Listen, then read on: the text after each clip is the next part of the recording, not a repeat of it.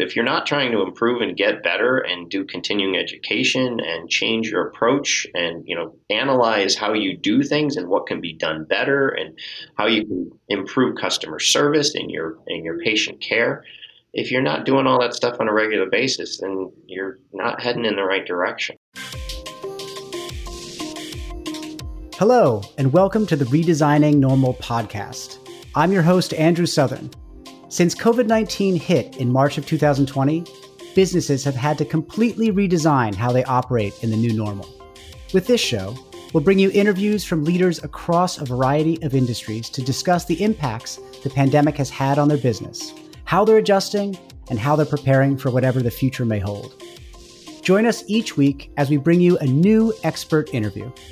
Each episode, we discuss how a different industry is adapting to these changing times. This episode is brought to you by Invisible Health Technologies. At Invisible Health Technologies, we believe that nothing is more important than our safety and security at work and in our communities. To achieve this, we implement groundbreaking technologies that play a vital role in helping us create cleaner, safer spaces for ourselves, our employees, and our children. With cutting edge health and safety technologies, we keep organizations safe in today's new normal.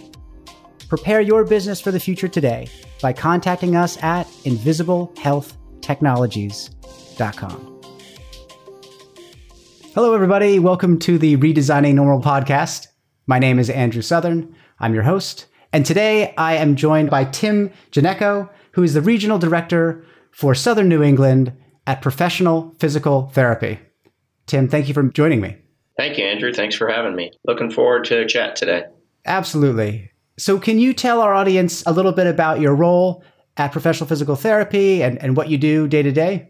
So, as a regional director of operations, I basically am in charge of 13 clinics, physical therapy clinics, outpatient physical therapy. So, we do mainly orthopedic population clientele, uh, referrals from doctors, and I manage the daily operations of those clinics when we're open, when we're closed, obviously a lot of changes with the pandemic, but making sure all of those clinics run effectively, efficiently, productively, while maintaining exceptional patient care and also customer service.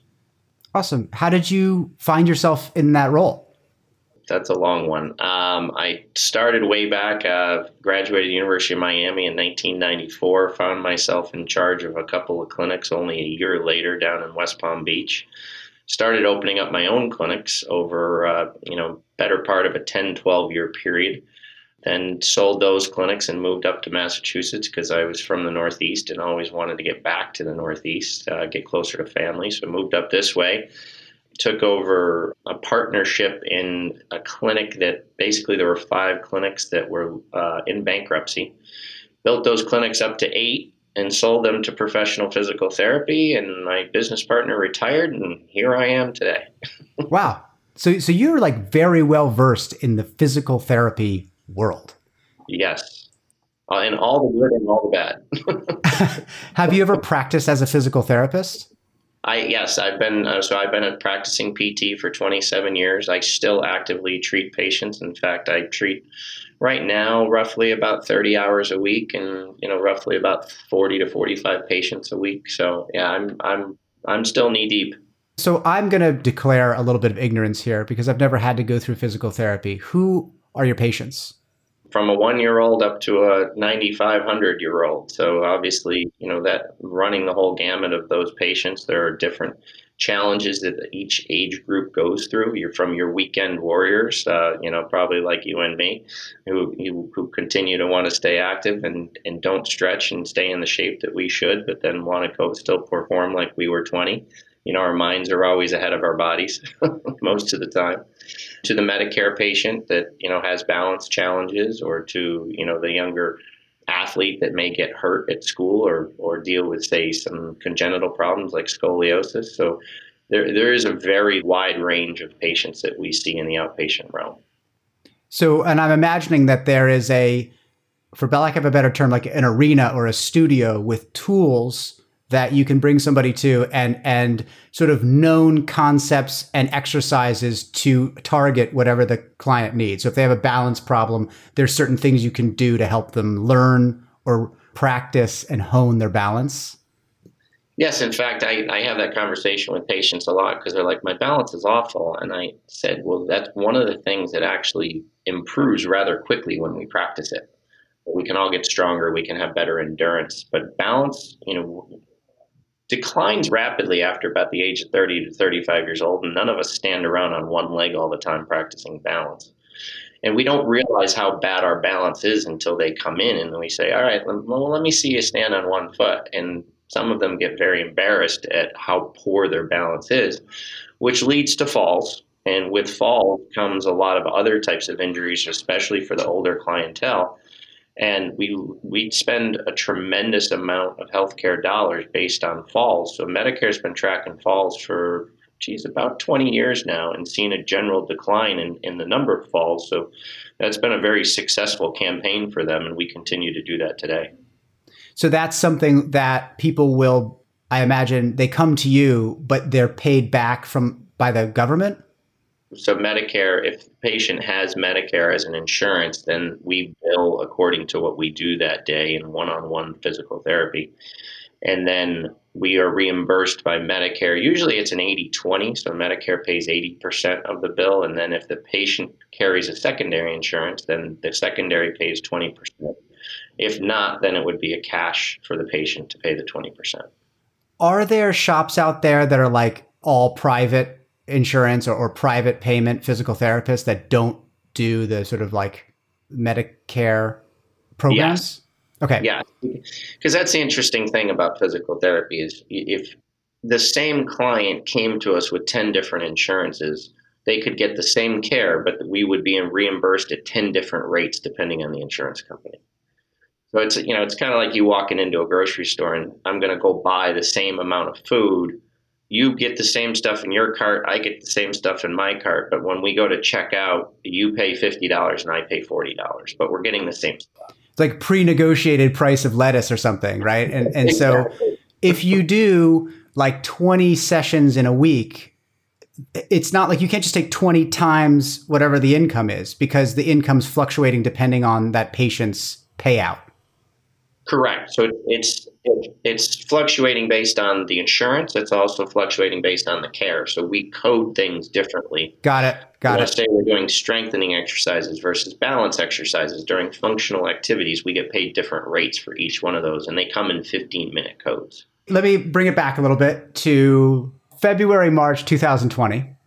And you guys are probably humming along because I imagine that physical therapy is sort of an evergreen kind of thing, right? People need it all year round.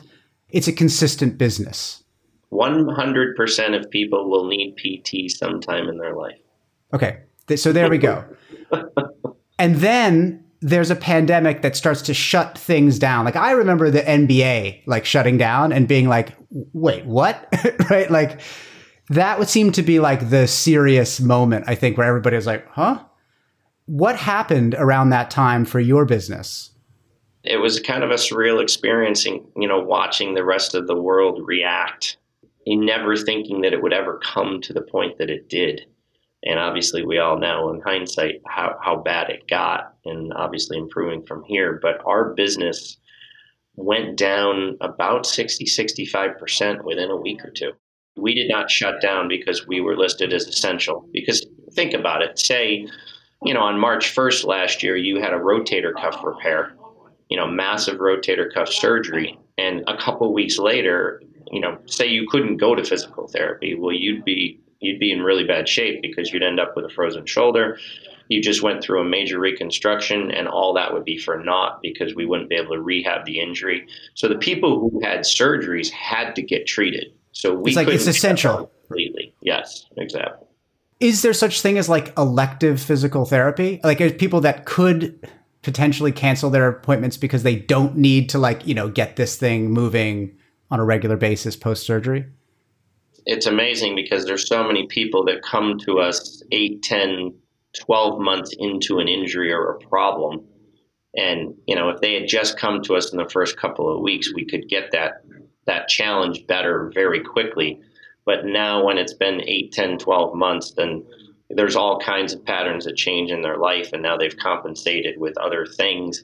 So those types of people take a lot longer. Now you could count all of them as elective because you know they've been living with it for 10 12 months but it came to the point that either pain or loss of function they cross that threshold of okay i can't deal with this anymore and that's when they usually come to pt if they would just come in a lot earlier we'd actually get them better a lot quicker and they wouldn't spend so much time in therapy were your clinics allowed to stay open as Yes. a essential service okay the follow-up question would be what became the sort of customers uh, maybe their worries or their concerns to you or to the clinics about coming Well, there's twofold. So we transferred a decent amount of patient to telehealth.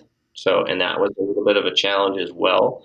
You and I are talking right now and are on video and can see each other. But if I'm going to sit there and start to give Andrew a bunch of exercises, one of the big cornerstones of physical therapy that's, that's very helpful is hands on. Well, I obviously can't touch you where you're sitting right now. So I have to be able to um, pivot into a telehealth type of a visit where I can start to treat you over the phone. I'd have you stand back and I'd have you, you know, raise, say we're treating a shoulder, raise your arm or do different stuff. And we, you know, give you bands or weights, or if there was, if you didn't have any bands or weights at home, might use soup cans or gallons of milk or different things in order to, you know, to put you under load. So we had to pivot into the telehealth. And then also for the patients that were in house, we obviously had to make them feel safe. So mask wearing.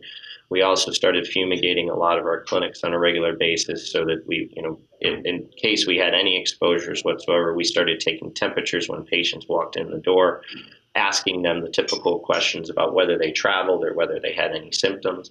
And obviously, uh, that's morphed, you know, every month every month we would have new criteria that came out based on what the CDC or what you know Fauci said, those types of things. So what the different criteria was, and it even changed by state. We're in five states, so New York gave us different criteria than Massachusetts, than Connecticut, than New Hampshire, than New Jersey. It was a lot of a lot of pivoting, a lot of transitioning, a lot of jumping through hoops, but you know we made it through, and I, I think we did a pretty good job of it too. Cool. Who, who was responsible for interpreting all the things that were coming at you, all the inputs, and then making changes for the, you know, Massachusetts branches versus the main branches or whatever? Like, who is doing that sort of coordination? I, I think that was a kind of a group of us together. So the regional directors, um, regional vice presidents, you know, the COO, the CEO, um, human resources.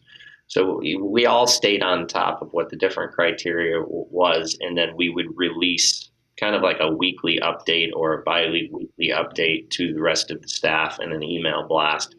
Here's the new criteria, and especially when you're dropping states off on the no travel list. So it's just we, you know, we would basically copy and paste from a lot of the, the national sites or the statewide sites, uh, but we would do that as a team, and we get together and put those together, and then put the blasts out. So it was there was no specific person in charge. Let's put it that way.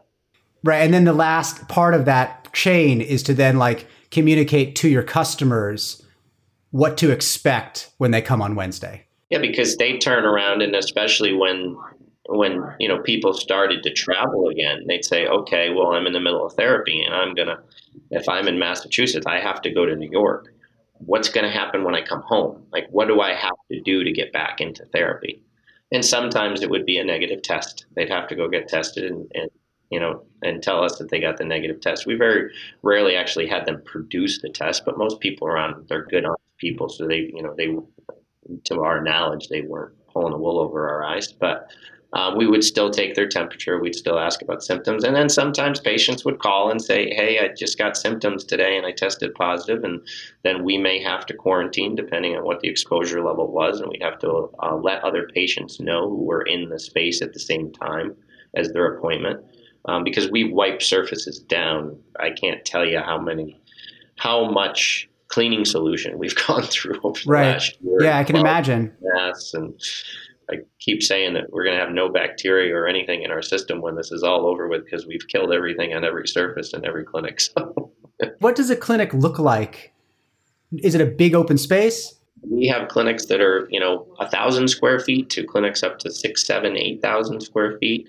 We have some clinics with pools we have clinics without pools we have clinics that have a ton of equipment we have other clinics that don't have as much equipment. That's the interesting thing about physical therapy is there's more than one way to skin a cat. You know if you had a shoulder problem and you went to myself or five other therapists we might treat you five or six different ways.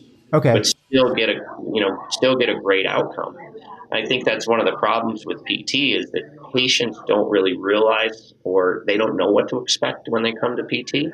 And therefore, when they go to a therapist who may not be as good as another therapist, they don't know it. And so they say, well, PT didn't work for me. Well, it's not that PT didn't work for you, it's that the bad therapist didn't work for you. You have to get a good therapist, a good therapist who's going to touch you, first of all. And obviously, that was a challenge with the pandemic because we had to continue to touch our patients um, wearing gloves can be, you know, a, you know, take away the personal experience a little bit sometimes. But obviously, we had to do that at, at certain times. Doing soft tissue with gloves on is tough. As I said, there's more than one way to skin a cat, but you have to be with a therapist who's going to listen, identify your problems, touch you, um, and also empower you to, to, do your own work too. We can't wave a magic wand and get you better. You you have to participate. So so in a facility like I could be like working out my my shoulder or something and there's somebody else in that same space that's like working out something else like a gym or is it like a individual like areas? Depending on the size of the clinic. So the larger clinic where there's three therapists working might have you know three or four or five people in there all at the same time. We keep everybody distanced. Now, yeah, of course, did, right. Before we, you know, that's the thing with with PT is is a lot of times there's a big social component too because you know you might be working on your shoulder and I'm working on my knee and we're you know we're next to each other talking, you know, so there's a big social aspect as well. But we did have to distance people a lot more, you know, to separate people, um, you know, to treat a lot less people in the same amount of time you know, spread those clients over over several hours, whereas we could have busier times before. This episode is brought to you by Invisible Health Technologies. At Invisible Health Technologies, we believe that nothing is more important than our safety and security at work and in our communities.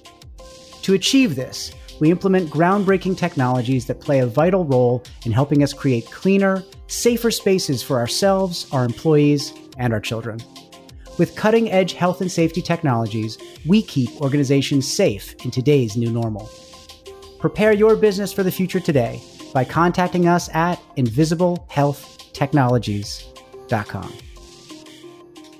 What I speak about sometimes is about like these sort of three bands of, of response to a pandemic, because of course nobody we know, you know, uh, has really ever done this before. So you had like a band of people that were like kind of ignoring it you had a big band in the middle of people who were taking it seriously and doing precautions and trying to kind of get on with it, right? And then you have a, a, band, sort of uh, a lower band of people, a smaller band, I should say, of really sort of traumatized folks. And I, we probably both know people like that, even right now, who are like really not willing to sort of go into public. And if they do, it's like a scary thing. And that's for any number of reasons. They may be like health compromised. Uh, they may just be sort of a skittish personality or whatever whatever that portion is of the population represents a portion of your customer base as well, right? Correct. So you have to like cater to their concerns and make them feel comfortable.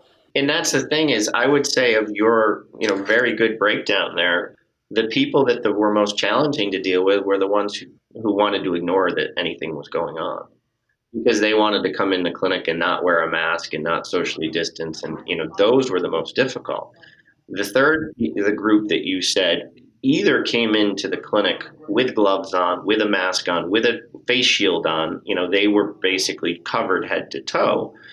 Um, and we would keep them very distant. We would also give them times when there were, you know, hardly anybody else, if not, if if absolutely nobody at all, if we could do that, or if they were still, you know, because whether rational or irrational, it's very real to them. So you, you have to make sure that you know they're comfortable because they're not going to progress well in therapy if they're not comfortable in their in their space.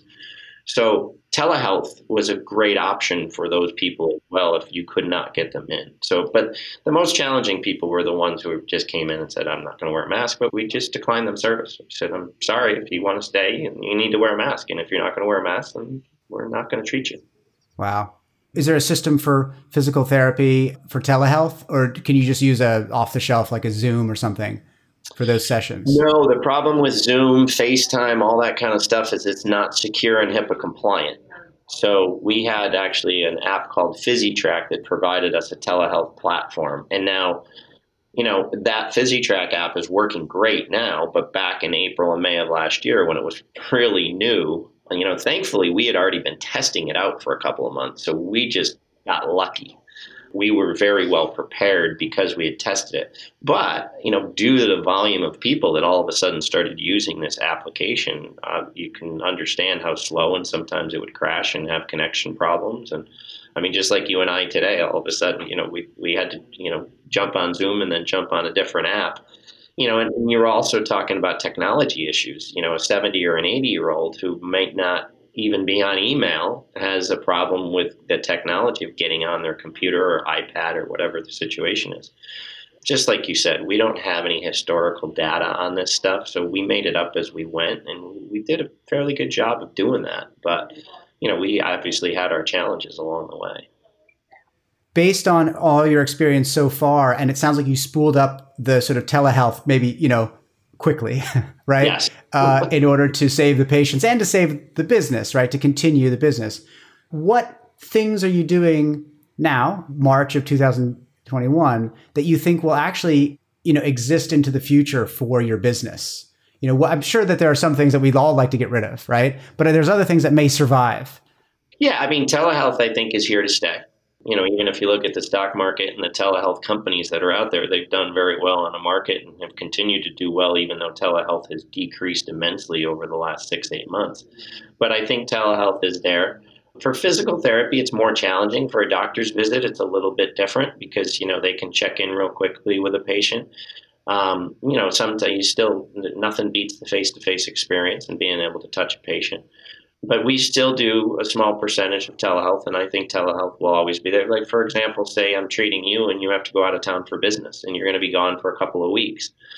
You might not have access or even want to try a new PT in the location where you're at. So we could set up some telehealth visits while you're traveling. You know, at the end of the day, you pop on and we can go over how you're doing. And, you know, if, if it is a shoulder, like reaching in overhead bins to grab luggage and that kind of stuff can irritate so there's different things that we can talk about. We can give you bands while you're away. So the telehealth platform is definitely here to stay. You know, we've always cleaned clinics very aggressively, um, especially around flu season and stuff. So that's no change from the past and probably won't be a change forward. I could see us probably wearing masks, especially during flu season, just because we've seen a big drop in illness, both in, in patients and in staff. You know, they're not getting those you know, the secondary common cold and the regular flu and that kind of stuff. So I could see some mask wearing. I think if people were responsible and wore masks when they were sick, then the rest of us wouldn't have to wear masks going forward. I could see that changing. Other than that, you know, I think we've also gained some market share by growing some relationships with both patients and, and and doctors and because we've been there and we care a lot and we deliver high quality care and we also keep people comfortable in the space. So there's been some changes that we're here just because of the necessity of the pandemic but i don't think too much will stay but i think the, the telehealth platform will be the biggest change you know going forward. We haven't spoken too much about the employees the staff the physical therapists in the practice. How are they doing? Were they skittish to continue the work that they were doing with which does require touch or were they have they been sort of like you know resilient uh, in the face of of the challenges? Well i would i would say that you could place the staff into those three same categories that you place the people.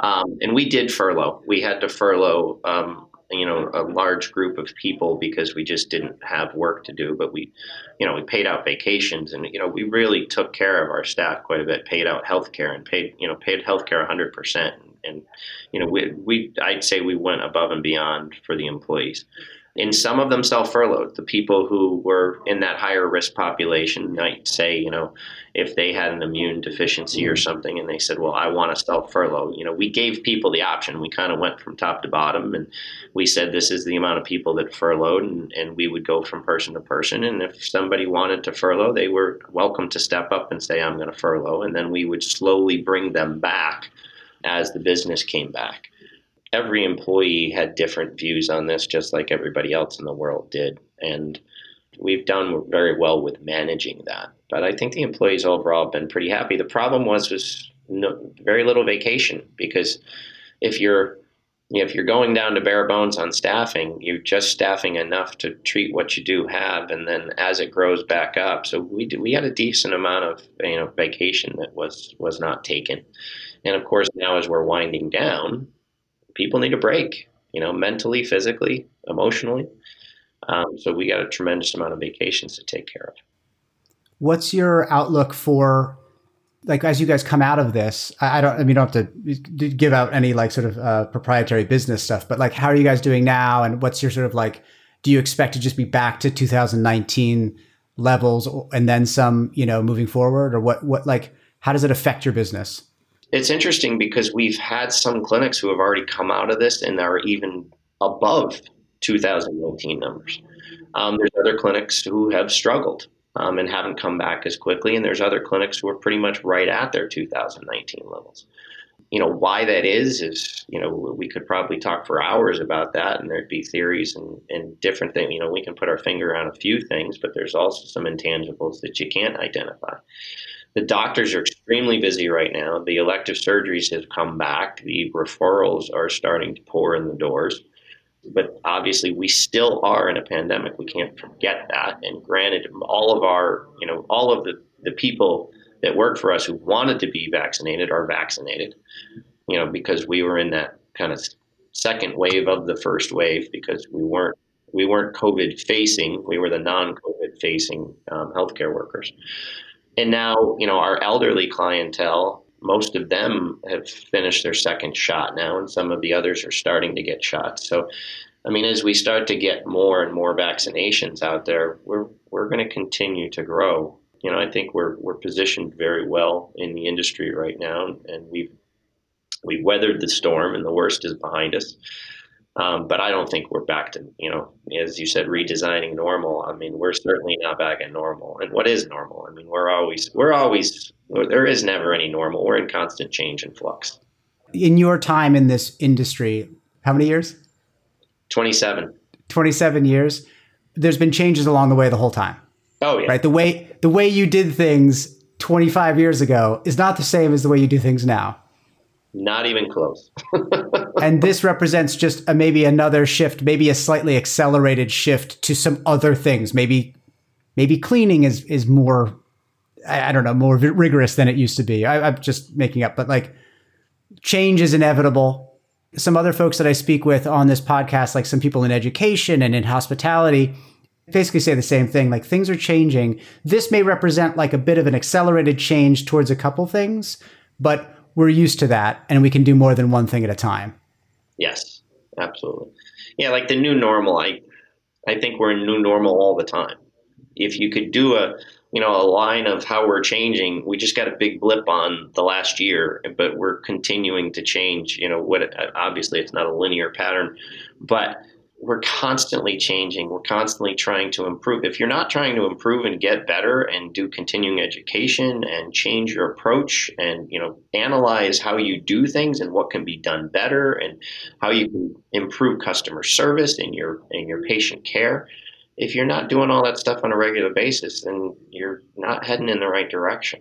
So we had a lot of forced change over the last year and some of it was good and some of it will probably go away but you know there were there's definitely positives that came out of this. As a physical therapist do you go to like parties and people are like hey uh, by the way like my shoulder like are people constantly asking you like questions that, that you're supposed to be getting paid for? When people hear you're a PT, uh, it's just, I mean, and they all start with the same line. Well, I don't mean to ask you about this. It's like, well, you're about to, so you might as well not say it and just go right into it. But yes, there you get a ton of questions, and you know, the, the default oh. the default answer is like you should be stretching after running, right? Like that isn't that the thing? Foam rolling, stretching, exercising on a regular basis. I mean, there, we we could go on and on on that soapbox. That is funny. I mean, because uh, I because I work in technology, I and I end up getting like everybody asking me like how to fix that email problem, you know, like or like yes, okay, all right, here's how you do it, you know. It's just funny that that that comes out of everywhere. It comes from family, right? It comes from friends. Well, it's funny with family. It's kind of like you know the prophet in his own land. You know, it's my my sister would be like, "Well, my shoulders bother me," and I'd go to work on her. Well, you're hurting me. It's like, well, that's what happens. Like you know, we it, PT's not painless, but then she doesn't want me to work on her because it hurts. So she needed therapy a few years ago, and I had to refer to one of my therapists who doesn't hurt anybody. So. well, Tim, thank you very much for this awesome conversation and just letting me uh, understand more about your industry and about how you guys have responded to COVID 19. Yeah, my pleasure, Andrew. It's been a pleasure talking to you. I really appreciate you coming on the show. Thank you very much. Thank you. We hope you enjoyed this episode of the Redesigning Normal podcast. If something we said today resonated with you, please subscribe, rate, and download our podcast and share this episode with your network. This episode is brought to you by Invisible Health Technologies. At Invisible Health Technologies, we believe that nothing is more important than our safety and security at work and in our communities. To achieve this, we implement groundbreaking technologies that play a vital role in helping us create cleaner, safer spaces for ourselves, our employees, and our children. With cutting edge health and safety technologies, we keep organizations safe in today's new normal.